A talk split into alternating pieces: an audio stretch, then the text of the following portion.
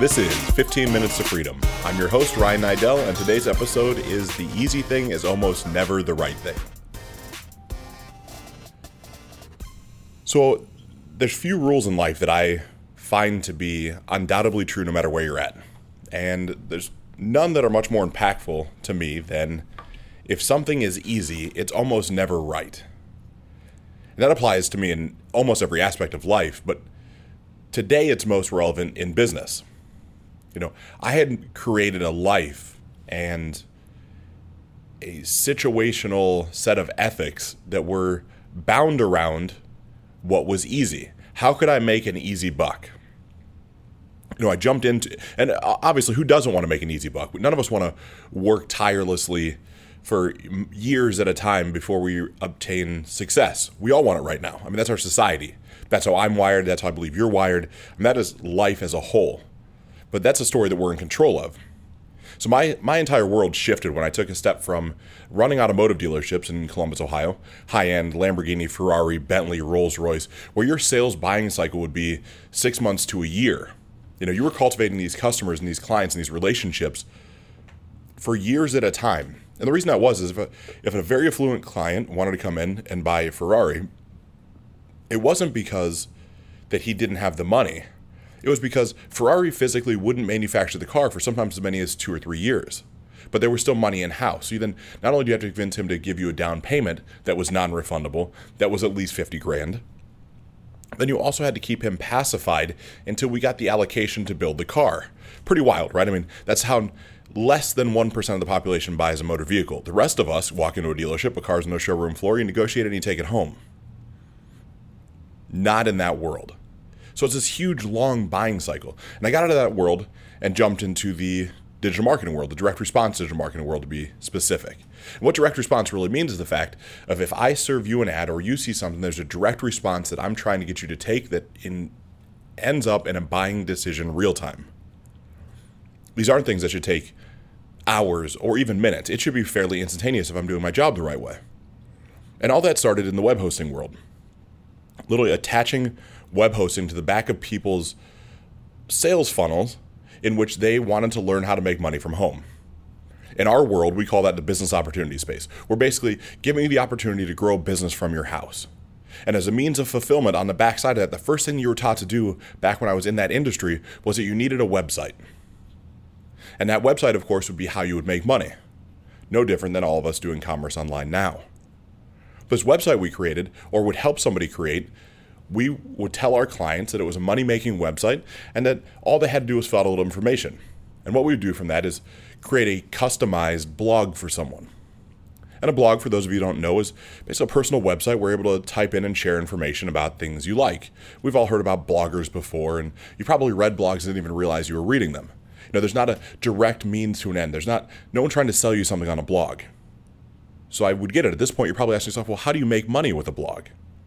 Well, for us, what we were teaching clients to do and customers to do was blog about things you're passionate about.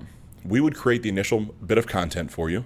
So if you're passionate about bass fishing, when you bought our website, bought our package, you can type in I'm passionate about, passionate about bass fishing, and we would then go out and scrape the internet for content, reposition it, throw it through a content spinner, we called it, and throw it up on your website. So you'd have multiple pages of content about bass fishing. From there, we taught you to go out, find what we call affiliate links.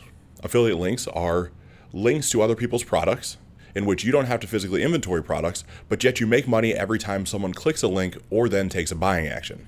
So in this situation, the perfect example would be Bass Pro Shop. Maybe there's a link on your website that's talking about how much you love bass fishing and how successful you are at bass fishing over to Bass Pro Shop. So as people stumble across your website and they are enthralled with what you have to offer them, you end up repositioning their traffic on the web to Bass Pro Shop's site, and they pay you some sort of uh, dollar amount for transferring site from traffic from your site to their site. That was what our web hosting company did. That was how we were founded. That was how we scaled from no clients to you know 500,000 plus. That was that were that many people in a three year period that wanted to learn how to make money online. Before that, I was a guy that got to go out and I didn't speak to individual customers. You know, I didn't speak to you as a listener right now trying to get you to buy one website. That would be very time consuming versus the revenue on the backside. So what my job was was to go out and find people that had massive amounts of traffic that were selling offers of making money at home and then add our product and service somewhere in their sales funnel. And sales funnel again for those of you that are unsure what that is, go to Amazon right now and go to buy something. Then they offer you extended warranty and then they say, "But wait, you might also want uh, a book holder or a, a placeholder for your book." Like they keep selling you more things. That's a sales funnel. So they place us at the end of their sales funnel. And we were incredibly successful with that. So successful with that that in my second month of employment there, I made more than $40,000 in that month. Now, I'm not saying that in a pounding my chest, I'm better than you. It's factual. I went from making $43,000 a year when I got out of college into making $40,000 plus a month. And I've shared in past episodes, my moral compass broke at that point. I didn't know morality. So I used that money for a whole bunch of unfathomable things. Not only $50,000 nights in New York City, popping bottles and doing crazy stuff with people I had no business hanging around with, private jets, cars, paying off houses, name things, I was doing it. And what happened was I got accustomed to that lifestyle. I got accustomed to the fact that there was always going to be 40, 50, 60,000 dollars a month pouring into my bank account. I didn't plan for the future. Well, no big surprise to you, I'm sure, that at some point that music stopped. And I started looking for the next quickest way to make that much money. Like, how can you make that much money quickly? What can you do? Well, the logical answer for me was we've already exited this hosting company, but there were all these people on the front side that taught people how to make money online. I can just create my own offer showing people how to make money online. And so that's what I did. I created that offer. And that offer had, at best, minuscule success. And it had minuscule success because what I did was I went out, I found someone else that had something like that, one of my friends, associates, colleagues, whatever they were at that time, and I literally grabbed their domain and I made a 98% copy of what they'd already created. Now, I'm not proud of this, but it's factual. I copied what they had put a different name on it, different logo, probably some different colors, made some tweaks to it, and lo and behold, I have a new company. And I'm thinking I'm just going to be able to print money because this was incredibly easy. You see, in the three years I was part of the web hosting world, I have access to graphic designers and computer programmers and HTML guys. Name somebody, I had access to them on my fingertips. So when I wanted to create something new, it was right there. All I had to do was say yes. So create this, and it has a three month run rate at best before it collapses. And when it collapses, it collapses bad. We lose merchant processing, a bunch of things happened, and by the time it's all said and done, we might have made, as a partnership, I my developer was a partner in this, we might have made a total of 20 grand between us. Almost no money whatsoever. Was laughable. Because I wanted it to be easy. You know, I wanted this money quick. I had built myself up on this pedestal that I was so used to making big money so easily that I knew there had to be another way to make it easily. So when that stopped, I said, well, the banks took all my money. So the best thing I can do is become a bank myself. I'll become a merchant processor. I'll sell merchant processing to people. And I'll sell it to the same guys that I was doing business with before that I know need it. And so I go on the hunt and I find customers and I get the merchant processing. And I take any dollar that I have and I leverage it against a portfolio that I need to offset the potential risk. I know this is getting kind of deep, but work with me here. I'm taking my cash and putting it up to the bank and saying, look, if these merchant processors don't do the right thing, you can take my money. Doesn't sound like a bad deal, right? Someone's processing a credit card payment, I can make six percentage points on every dollar that they transact. I don't have to do anything. It's a beautiful situation. That's the easiest money I think I'm ever going to make. That's even easier than running an offer or owning a company. All I have to do is find people, and I'm a great salesman. So this is simple.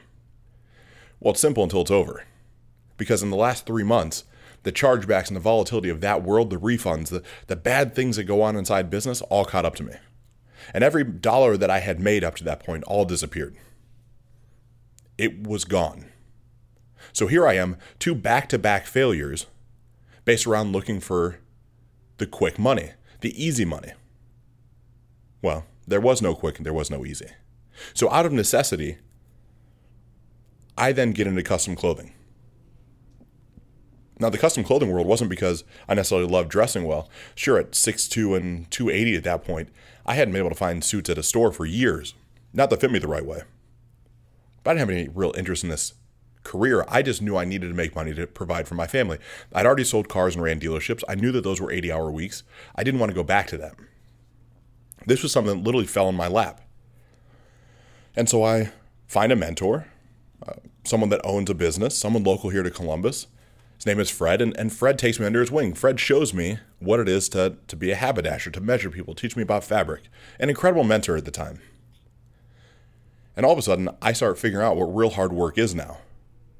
And not hard work in the fact of I'm not digging ditches and shoveling rocks, like that's true hard work. But I'm getting in my car, and because of my financial position and what things are going on in life, I am driving from Columbus, Ohio to Chicago, a five and a half hour drive. I'm seeing two clients that maybe buy $1,500 worth of suits, which puts at that point in life 400 bucks in my pocket when I come back and deliver the suits four weeks later. I then drive back home through the night, so I don't have to spend money for a hotel.